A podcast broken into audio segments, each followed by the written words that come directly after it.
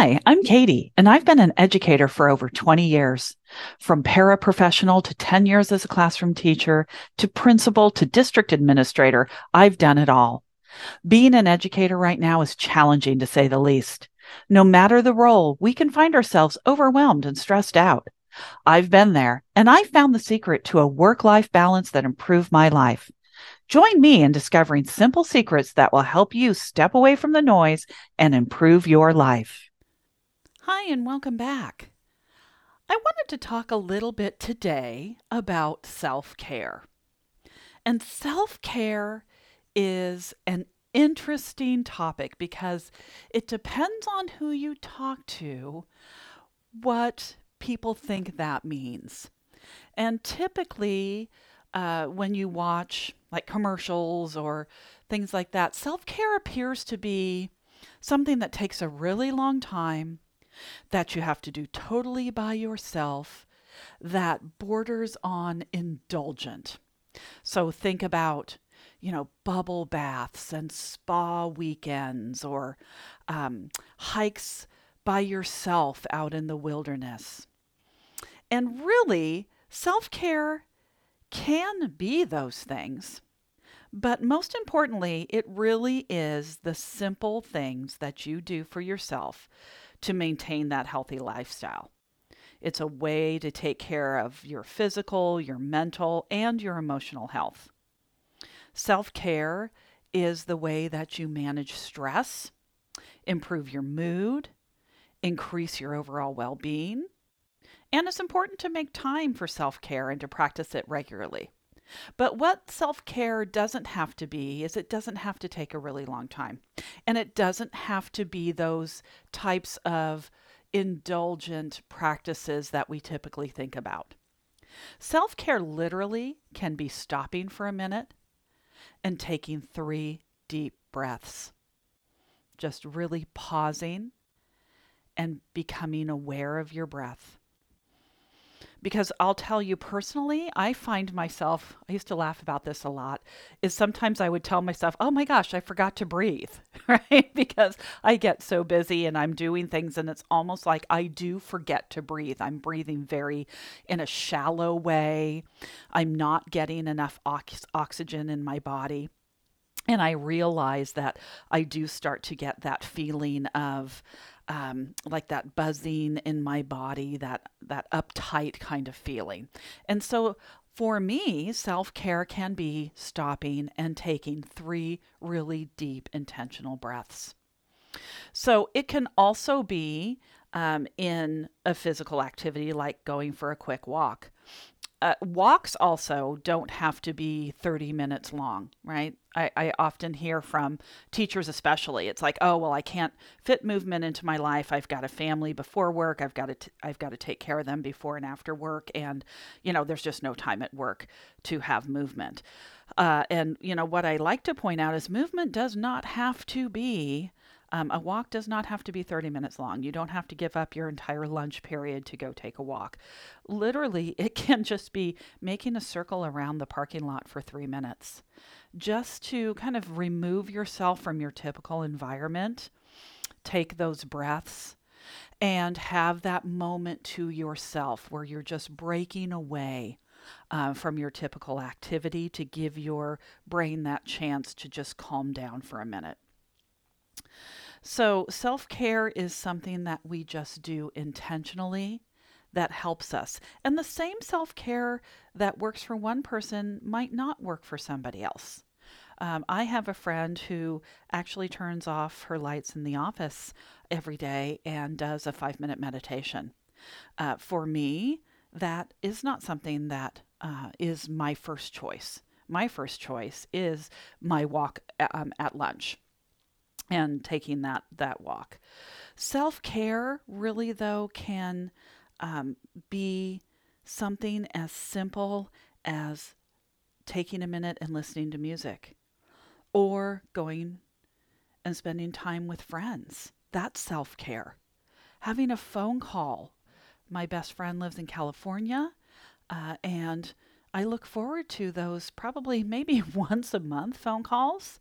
That's self care for me. Just stepping aside and making that moment to take just for me. That's the piece of self care that I think uh, is the most important piece, as it is just for you. Self care also can be something that's just for you that you might not even think about. So today for me, it's Sunday.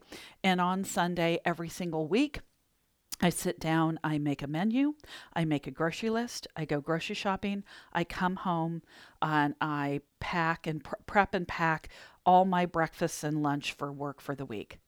Now, that might seem like just a routine and something that, oh, that's a great idea. But for me, that's self care. Because the self care is now, I don't have to think about what's going to be for dinner every night because it's already planned. The food is already in the refrigerator. I don't have to take time in the morning to pack my breakfast and lunch because it's already done. That's self care for me. That's just for me, right? It's for future Katie who really wants to sit in her chair and finish that cup of coffee in the morning instead of making a lunch. So for me, that's self care. Self care can also be scheduling your week on your calendar, putting specific times to get certain tasks done on your calendar. That can be self care.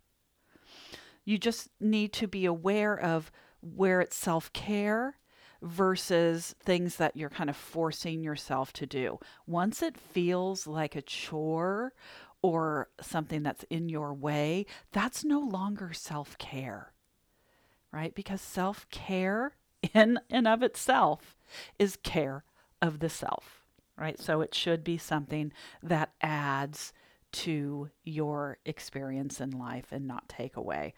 Um, are there Sundays where I don't feel like doing those things? Yeah, sometimes. But then the thought that goes through my mind is, ooh, what's Wednesday Katie going to think if you don't do it today, right? Oh, Wednesday Katie is not really going to be happy with Sunday Katie if Sunday Katie didn't pack her lunches. Um, so it's just part of my routine, and I do count that as self care.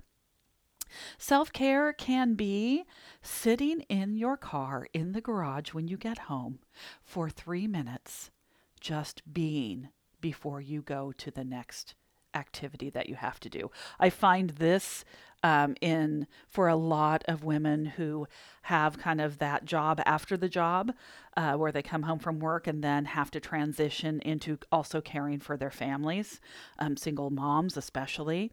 Uh, there are moments where you need to take that two minutes to kind of reset yourself and just to take that breath and to thank yourself for all the things that you have accomplished that day. Uh, that is a form of self care. So, in this month of teacher appreciation, because it is still the month of May, uh, I would love for you to think about what do you do to take care of yourself? Again, it could be manicures and pedicures for sure. If you enjoy that, that's a form of self care. But just know that it doesn't have to be that big. It can be taking a breath. It can be sitting in your car for two minutes to finish out your favorite song on the radio. It can be going for a walk. It can be buying yourself flowers to put on your desk once a week. All of those things, if you are caring for yourself, are self care. So, this week, super short little episode because I actually have time with friends uh, that I am going to go do, and that is my self care. And so I'm making it a little short episode today as I take care of myself and my family, and I encourage you to take care of yourself. So I hope that this was helpful. If you are interested in knowing more about uh, my philosophy around self care and social emotional health for educators, please visit my website, thejoyfuleducatorllc.com.